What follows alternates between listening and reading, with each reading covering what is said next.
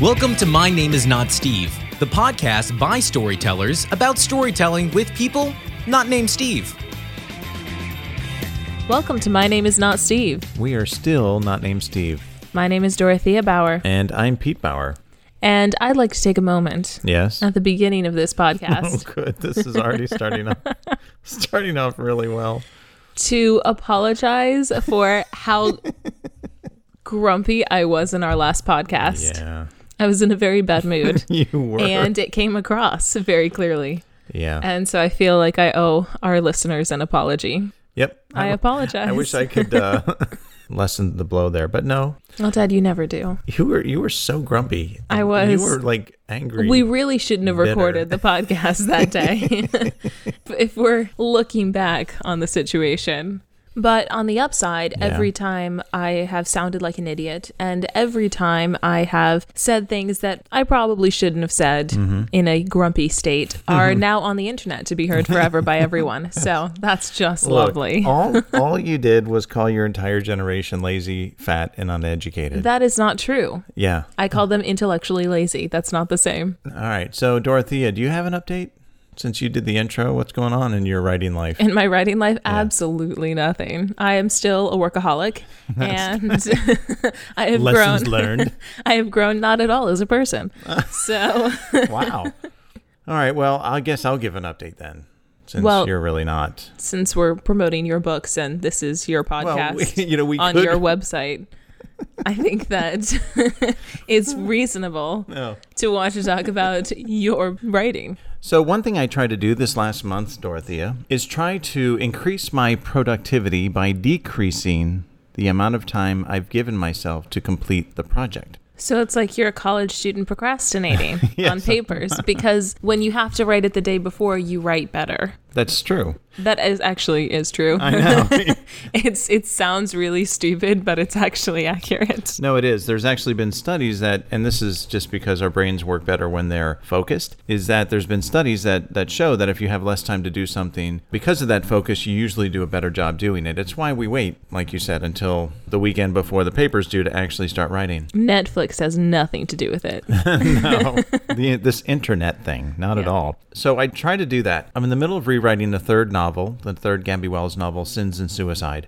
And I actually got this from the Creative Penn podcast. Joanna Penn had a guest named Chandler Bolt, and he was the one who talked about this. So I decided to kind of set an impossible standard to try to finish this draft, this final draft of the book before I go to beta readers by the end of the month. And actually, then I said, well, you know what? I need to even compress that even more because you and I have to do our internal edit when I'm done. We do. And then we send it to beta readers. So I actually wanted to get it done within 15 days. How's it going? I failed because it is the 20th today. But there were some reasons for that, which kind of tie into the topic today. But no, I haven't met it yet. I hope to finish soon. I probably will end up honestly getting done in a month. But th- that's better than taking two months or whatever, which I was struggling getting the, this third book done. So, anyway, it has been a semi successful exercise. I can talk more about that when I actually finish it. It is interesting because what ends up happening is that you just make it a priority. I mean, it's really simple in, in the way it manifests itself.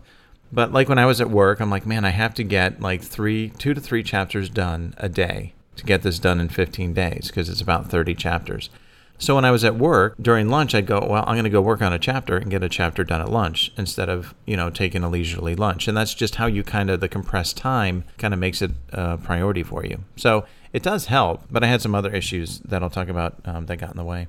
Well, and you doing this reminds me of when I was in high school. I had an econ paper to write, and the class was really hard, and I was having a hard time figuring out how I wanted to write the paper and tell the story that I was trying to tell.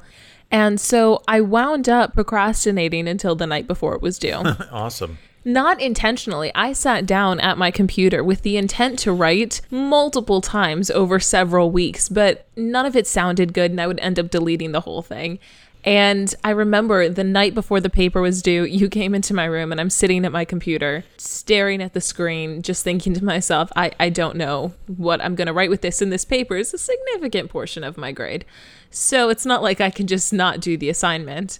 And you came in and you checked on me and you said, How's it going? And I looked at you and I, I said, I don't I don't know what to write for this paper. I don't I don't know how to explain what I'm trying to say. And you just looked at me very plainly and you said, Well, you do not have a choice. So the paper's due tomorrow. So figure it out. Just turn in something. So I think I stayed up writing until 5 a.m. Hmm.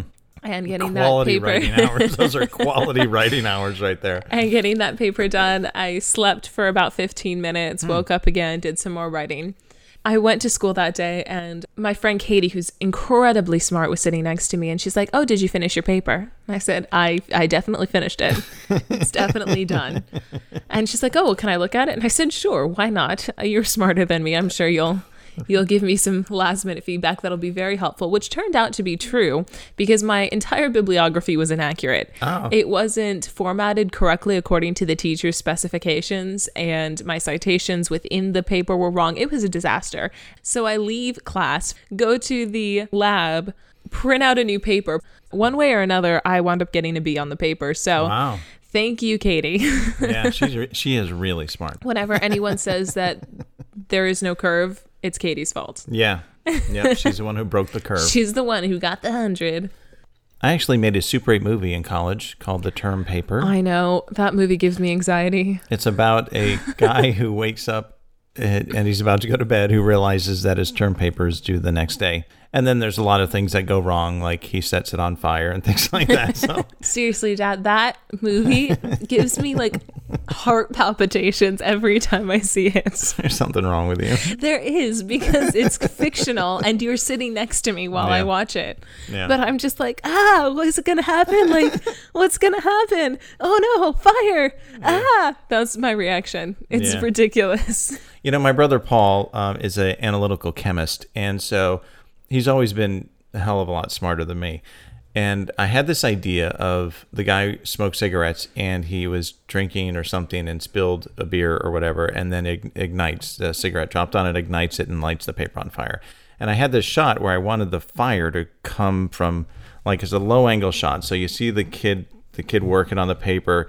This time it was a typewriter. And then the fire just crawls around the front of the table and then connects to his paper. And so we built this trough made out of aluminum foil. And my brother Paul got some pure alcohol from the lab at school. And so I'm like, all right, well, let's just do that in port. And Paul's like, well, you won't see it. And I'm like, why? And he's like, well, there's no impurities in it. And I'm like, all right, Mr. Chemist, I don't know what to do. What do I do? He's like, well, just add salt to it because salt, you can see that burn. I never would have thought of that. So we, we had a fire extinguisher just in case things went bad. I would hope so. Yeah. And I thought, because this was in the apartment I was in school in. So anyway, I thought, like, you know, we'd light it and then we'd say cut and then I'd blow it out. And so in the movie, you can actually see me try to blow it out and mouth the S word and go, well, this, this isn't even close to going out. And so then we had to fire extinguisher it, which was this um, like dust, and it like went out. Except there was one little part left, you know, that was still aflame, and we stopped the, the fire extinguisher, and then it went and went all the way across again. And then we only had a little fire extinguisher left, and we got it out. But then the entire apartment was full of this dust, and we had to take everything out of the apartment, wipe down the entire apartment and everything in it, and then bring it back in, and then continue shooting. It was insane. anyway, I, I'm glad you were not filming this solo. yeah, Your been- apartment would have burned down. yeah. That would have been a movie. That that would have been who played the teacher in that movie? Paul. Really? Yeah. Well, he was this teacher's aide. Yeah. That's hilarious. Yeah. Anyway, so back to today. Yes.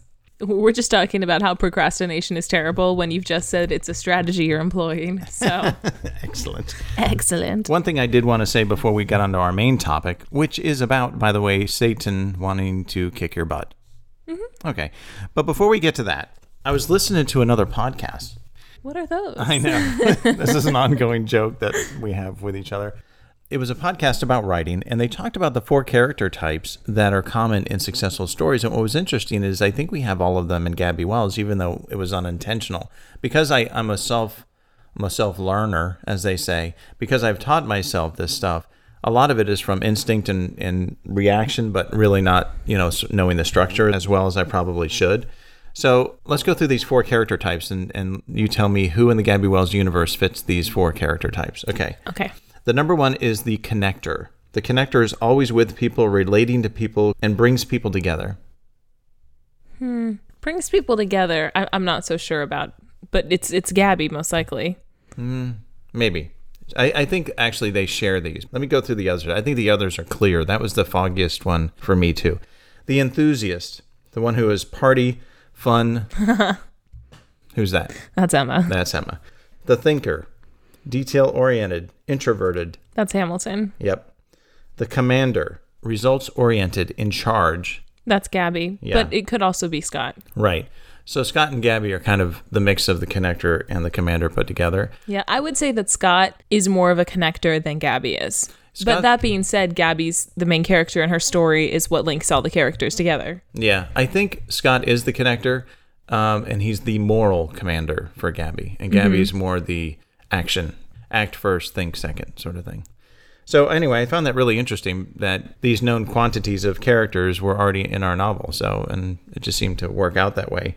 Whoop whoop. So it looks like all that television watching has come in handy. It has. I always have said that. You've never denied that once. All right. So, what I wanted to talk about today was the idea or concept that Satan wants to kick your butt. Now, the reason we want to talk about this so, obviously, if Satan's in this conversation, then the whole spiritual realm is in this conversation. So, we kind of have to level set that idea of Satan wanting to kick your butt. The basic way to do this is you have to understand the spiritual war for souls.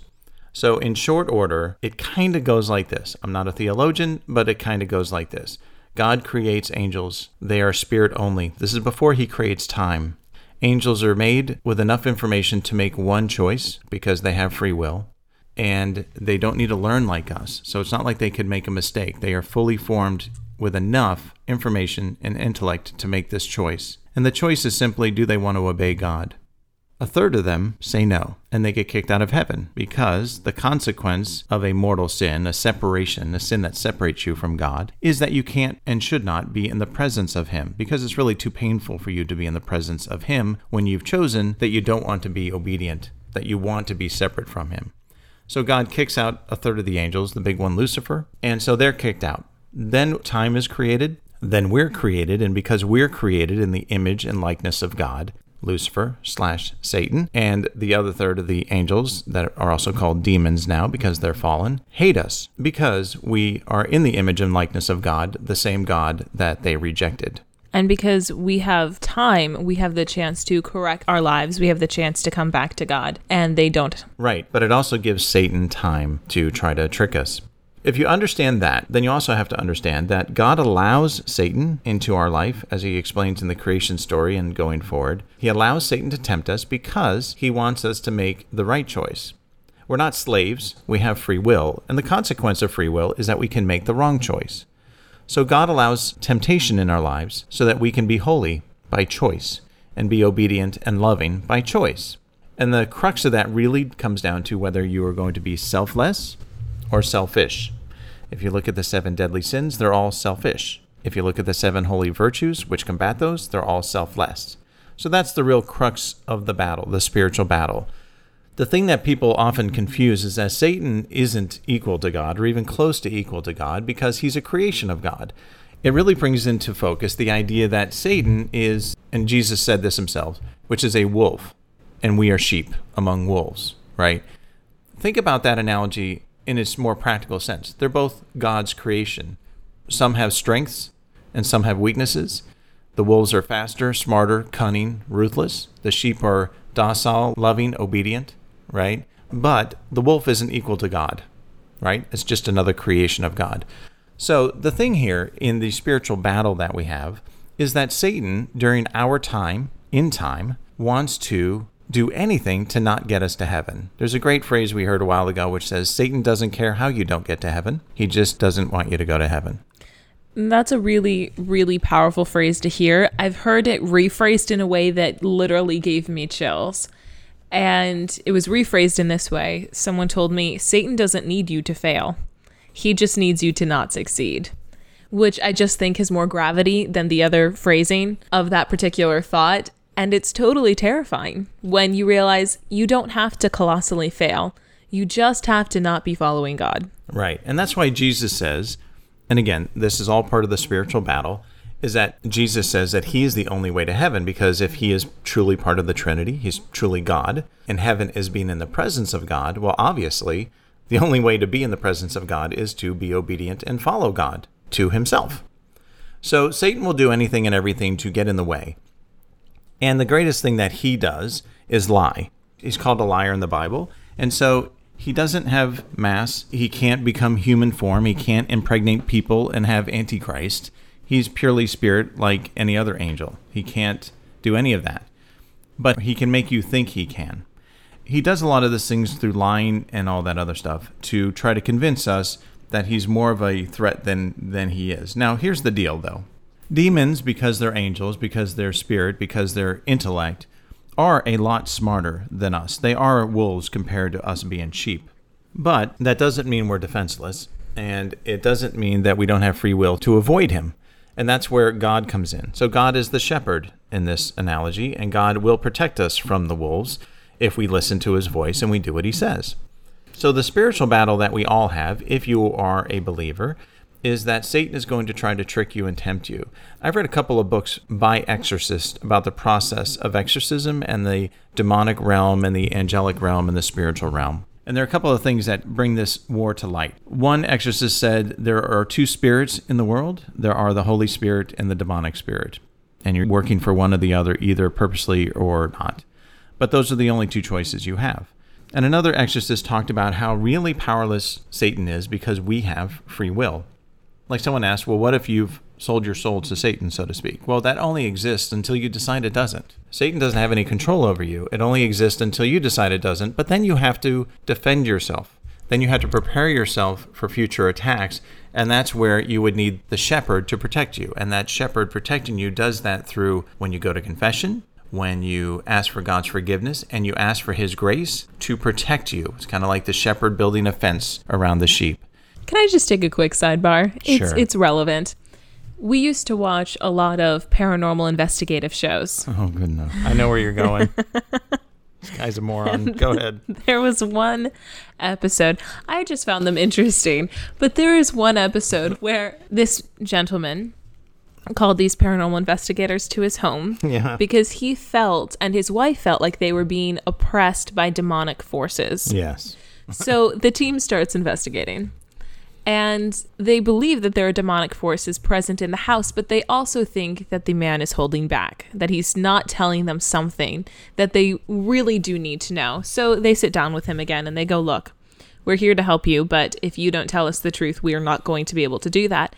And he's like, All right, well, I mean, you should probably know that in the past I've, I've dabbled with Satanism. Yeah. And the look on the man's face, the paranormal investigator's face, like it was like he was trying not to burst into laughter. Right. As he's like, "Oh, you you dabbled with Satanism, and and tell me, was that successful for you? Oh yeah, I got everything I wanted. Okay, and uh, and do you feel like you're being oppressed by demonic forces? Yeah, yeah, I think that's happening. Okay, so they go through, and what's worse is that he still had Satanist paraphernalia in his house that he used actively when he was a Satanist. That's like an arsonist playing with matches and then asking the firemen to come by and go, you know, I think there's still some fires in my house. And, and every time I light a match, something new ignites. I don't know what's going on, And they're just like, well, you have to get rid of this stuff first of all, and you have to. which he was reluctant to do. He was reluctant to do. But the my very favorite part is he's in his basement, surrounded by Satanist paraphernalia, and he's looking up. Which, first of all, if you're talking to Satan, why you look up is beyond me. He's been confused But- for a long time. He's like looking up at the ceiling of his basement, going, "He's like, yeah, well, you know, whoever's in here." Uh, you you got to get out because because I believe in God now. And I love that argument. I really do. I love when people say that demonic forces have to leave because they believe in God. Because the very interesting thing is that so do the demonic forces. Yeah. They Yeah. believe in the presence of God. Believing in God and following God are two different things. But when we watched that episode, I think I literally shouted at the TV, Who does he think kicked him out of heaven? Moron. like, There was one that they're like, I don't know, we're seeing this black mass, this short little black mass, like in our in the corner of our eye, and we see it in our house, and we think, you know, it makes noises. And they're like, Well, why do you think that's there? And it's like, Oh, well, we're witches, and we did conjure one up. okay then. Now, honestly, we don't know what goes on in the paranormal side. We don't, and we don't. We don't promote that at all. I just find it entertaining. It is very honestly. I just find it entertaining, but I, I, I'm very skeptical. Anyway, so the reason I'm bringing up this spiritual battle for souls is that it's tied to the Gabby Wells novel and the novel series. And this is what I mean. Anyone of faith, the more you grow in your faith, the more you'll see things that are tied to faith and how they affect and interact with things in your lives. The equivalent I use is that if, if you had a pair of glasses that could see X rays or gamma rays, and suddenly you saw how X rays and gamma rays were affecting like a plant or something like that, you would go, well, obviously it's the gamma rays that are affecting that plant. And people without the glasses would go, that's stupid. It's just wind. What are you talking about? When you kind of understand your faith deeply and you start to understand this battle for souls, you do see, you start to connect the dots, I guess, for lack of a better term. You don't know for sure, but you could say, gosh, you know, that could be an influence of some sort of bad, bad influence. It could be demonic. And I'm not talking about like possession demonic. I'm saying if there are just those influences, holy and demonic. Again, the Lord allows these things in our lives so that we can make the right choice. And He allows sometimes possessions and oppressions to occur because it could be the culmination of our own actions. Let's say we have we have separated ourselves from God through our sinfulness and then we don't have his protection and then we are oppressed because of that. It could be that. It could be that that, that challenge will bring you closer to God or that challenge may bring other people closer to God. You don't really know, but he does allow that to happen. But more importantly, what he allows most of all is free will. When the angels said no, he could have just removed them from all existence, but he didn't. He loved them and he gave them somewhere else to go. When we are make a, a bad decision or if we choose to separate ourselves or not believe or whatever, then he's like, "Okay, but you can't be with me because that's your choice." and here's this place for you to go. Now, unfortunately, it's populated with people that hate me, and you are made my image and likeness. So they're going to kick your ass for eternity, and that's up to you and them. You know, that's because of your choices. A lot of people think that is not merciful, but it is merciful because he's allowing us to make those choices. So if you understand all of that, that's kind of the, the basis, the construct of, of the spiritual battle for souls. And I've talked to a lot of different authors and other people involved in any sort of Christian mission work or any sort of promoting the faith. And they've all had issues where they felt like they were being attacked or oppressed by demonic forces if and because they believe the battle's real. I even heard Jim Gaffigan and his wife talk about it, you know, where they they're they're Catholic and they go, yeah, you know, there's sometimes obstacles are just obstacles, and sometimes you get a hint that there's more to the obstacle than that. Well, you've had an experience like that. I did. It, partly it was my fault um, because I really hadn't gone to confession in a long time and really felt like things were mocking me and kind of punishing me, and it was it was hard. I just asked for you guys to pray for me, and and I eventually got through it. But it was it was scary and difficult. And when I talk to a lot of people who've gone through this kind of stuff, what I find is that it's often right before they're going to do something. And if you're a wolf among sheep and you see sheep's behavior very, very clearly, and you've been around for, I don't know, all of time, and humans are really predictable, then you're going to be able to predict when someone is about to do something that you don't like. And if you're Satan, it's something for God. That's what he doesn't like. So he can predict that through behavior. He can't see the future, but he can guess. And so I think that's when they really attack you, is right at the beginning, where you're not really sure if you're committed. If you're not really sure you really want to go through it, it's just a germ of an idea in your mind. And then he tries to kick your ass because he wants you not to do it. He doesn't care how you don't get to heaven. He doesn't want you to do it for yourself, for God, and he doesn't want you to help anyone else get to heaven either. Well, and when you're having those experiences, honestly, one of the worst things that can happen is for you to stop feeling like you're being oppressed when you haven't done anything for God yet. Because when that happens, when that has happened to me, I felt like I really must have let God down if Satan's leaving me alone now. Well, yeah, and all Satan done is has stopped forward momentum, right? He's put the brakes on. You still are heading in the same direction, but until you hit the gas, he's going to leave you alone because you're not going anywhere, you know?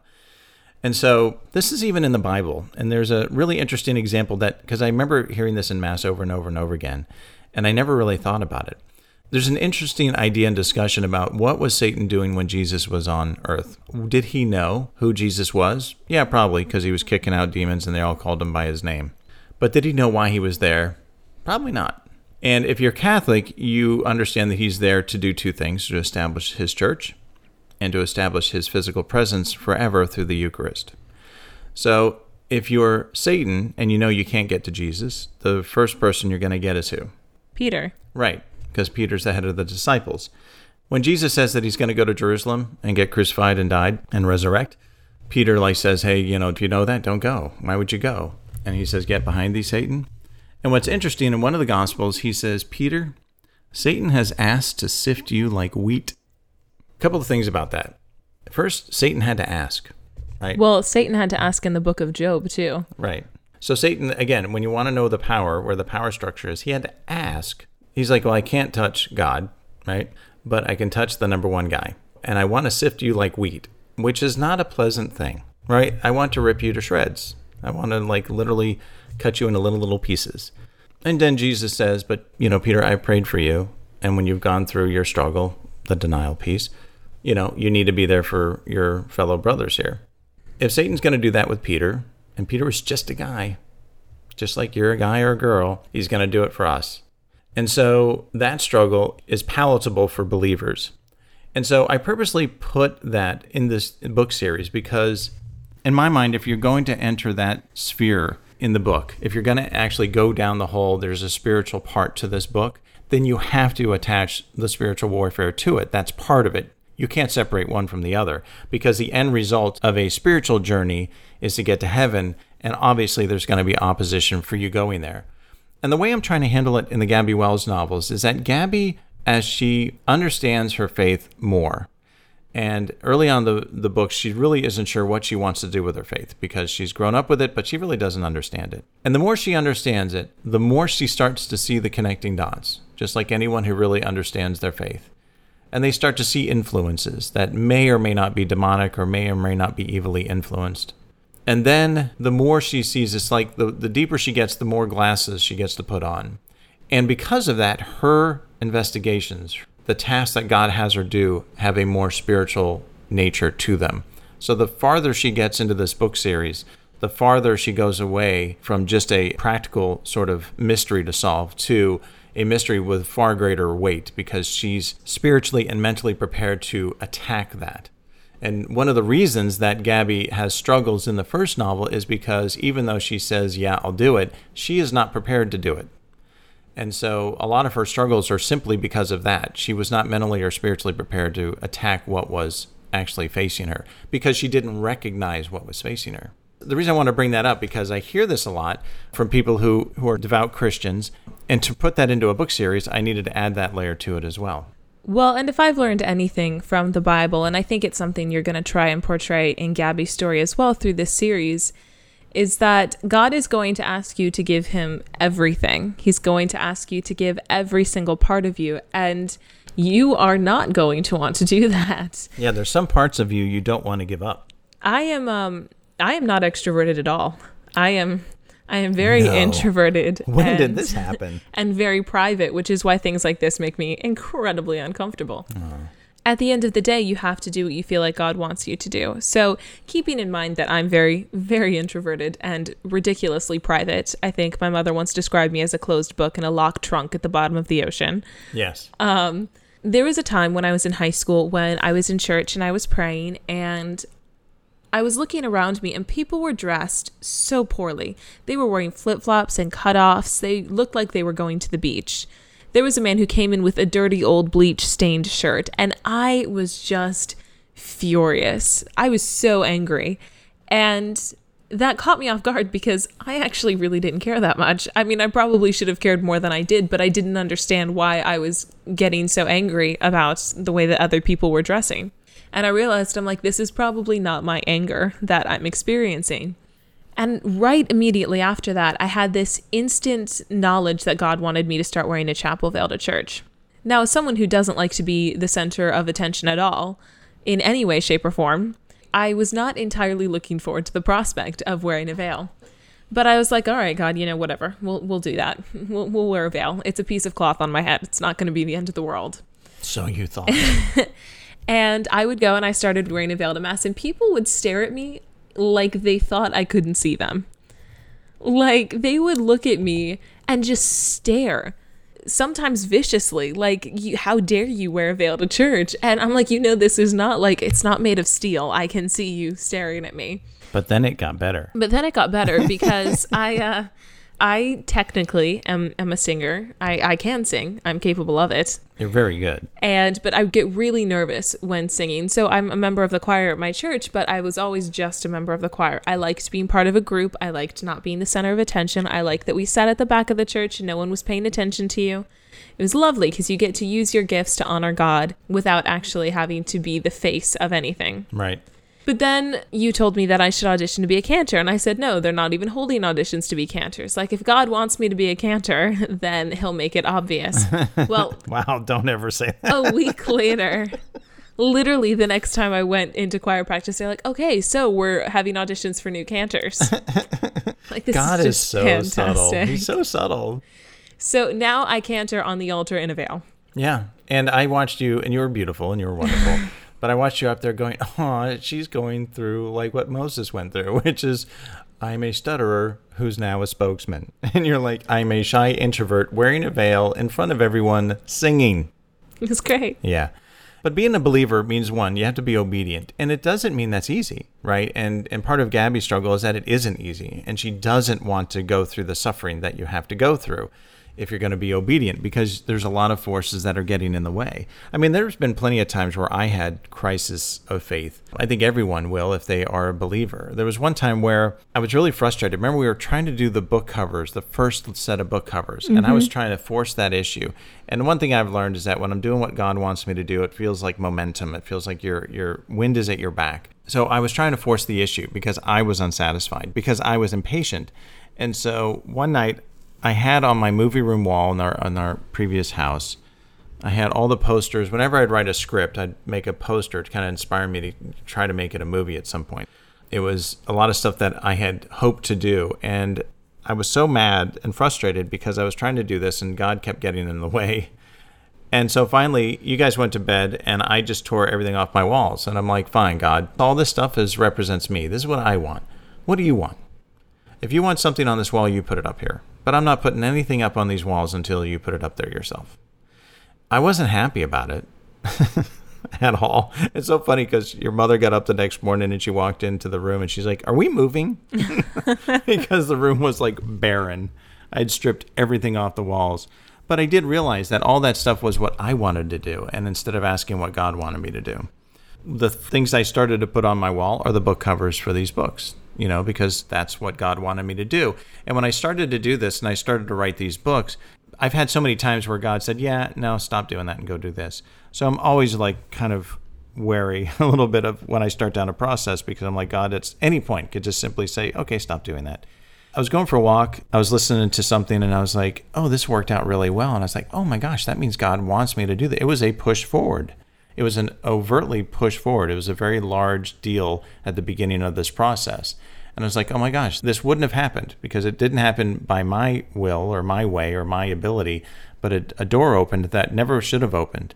And the, the reason it opened is because I'm heading in the right direction. So that gave me a lot of confidence. But there's a constant struggle. Satan may attack you overtly, you know, but more than likely he's just going to attack your fears. I've had a lot of health issues. Now, I've talked to people and I've said, listen, since I started this book series, I've had three major surgeries, one of which almost killed me, and I have to have another one. People say, well, that's just Satan attacking you. I'm like, I don't know. It's I've had a chronic illness, but it doesn't mean that during those cycles, Satan isn't trying to get under my skin, isn't trying to cause greater doubt or fear or whatever. I know other people that have, once they've started down this path at that really early phase, they have a lot of health issues or a lot of challenges. The point is, is that you just never give up because at the end of the day, Satan really doesn't have any power over you. He only has as much power as God allows, and you can protect yourself from that. But it is a battle. It is constant. It's why St. Paul talks about wearing the armor of God. There is a war going on, and you have to fight it. So you have to be prepared to fight it. So it is important, and I love adding that to the Gabby Wells storyline. It, will become a larger issue in the later storylines, but overall, I think it's an awesome, awesome, dramatic effect to add to a book series. Because again, I don't think you can talk about a spiritual journey of any sort without talking about the temptations and the attacks on that spiritual journey. It's not a one way street sort of thing. But it is those high consequences that hopefully make the story really interesting. Hopefully. Hopefully. I don't know. I hope so. I think the story is really interesting. I think if people stick through and read it till the end, it's going to be a really cool story to watch unfold. Yeah. I will say this: I'm writing a third novel right now, and it's a it's a much lighter. Well, I mean, it's still a Gabby Wells thriller, so light is a relative term, but it is it is a lot lighter than a lot of other stories that go on, and that's kind of fun because it's a little more playful. Um, one of the bad guys is is a lot more charming and, and fun and kind of scummy at the same time, so that's kind of fun. But anyway, it her journey is pretty awesome, and I think that if people do go through it, it's it's going to be very rewarding, and and hopefully the end result is that either people who are of faith will enjoy the journey because they recognize the struggle, and those people not of faith will enjoy it because it includes the struggle. Hopefully, that'll be the case. So, the end result here, Dorothea, is what? Satan's always trying to get you down. He is a bummer, man. Mm-hmm. He's a downer.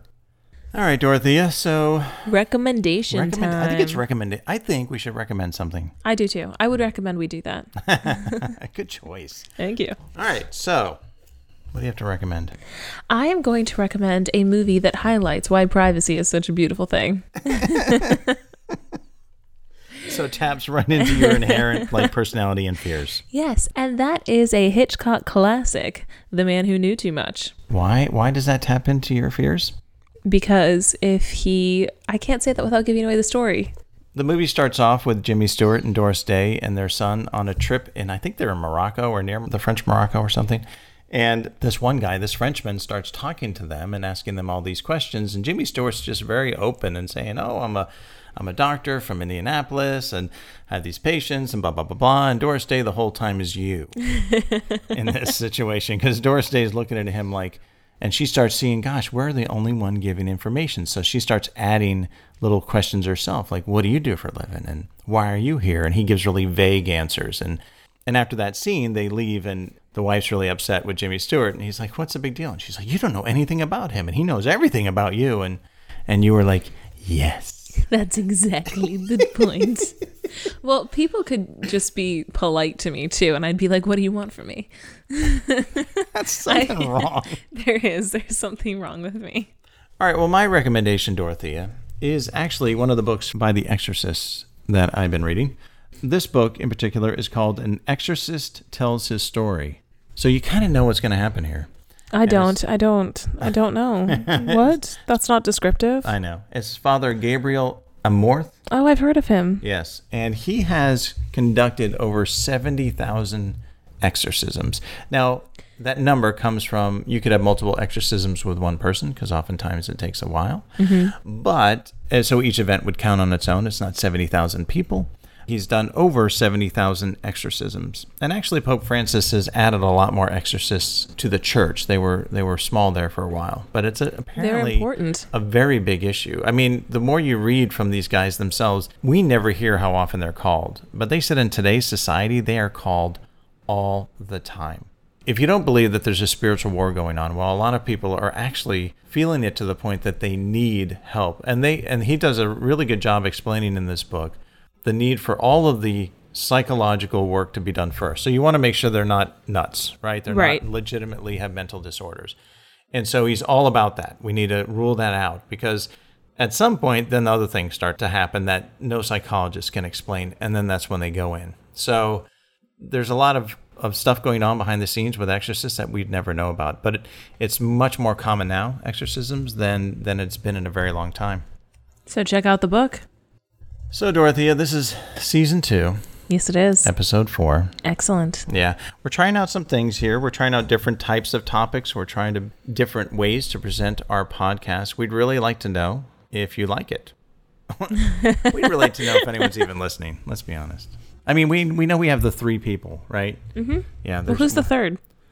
Well, th- that's the general um, hope. like, there's two people we know, Yes, absolutely. and then there's one that stumbles upon us. Okay. Yeah. So there's three at least. So we're just trying out different things. So let us know if you'd like us to focus on one thing more than others. If you have questions or specific topics that you'd like us to discuss, please submit them. We'd be happy to communicate with you. Yep, you can contact us at pete at petebauerbooks.com. That's B A U E R. Yes, yes. Pete at petebauerbooks.com. Or you can comment in the comment section. Really? Yeah, appropriately named. And you can rate us on iTunes if you like us. Yeah, if you don't like us, Yeah, just really just just- walk on just by. Keep on going. Smile and wave, boys. All right, Dorothea. So that's yes, it. Father. Were you satisfied with this episode? I think it was very compelling. Compelling. Mm-hmm. Ooh. Ooh. Ooh, I don't think we've been compelling yet. So that's good. Well, the topic was compelling. I, I don't know if we were. I don't want to commit that we were actually compelling, but the topic itself may have been compelling to some people at some time for some reason. Excellent. And I am completely committed to that statement. Well, thank you for joining us. yep, we'll see you guys next time.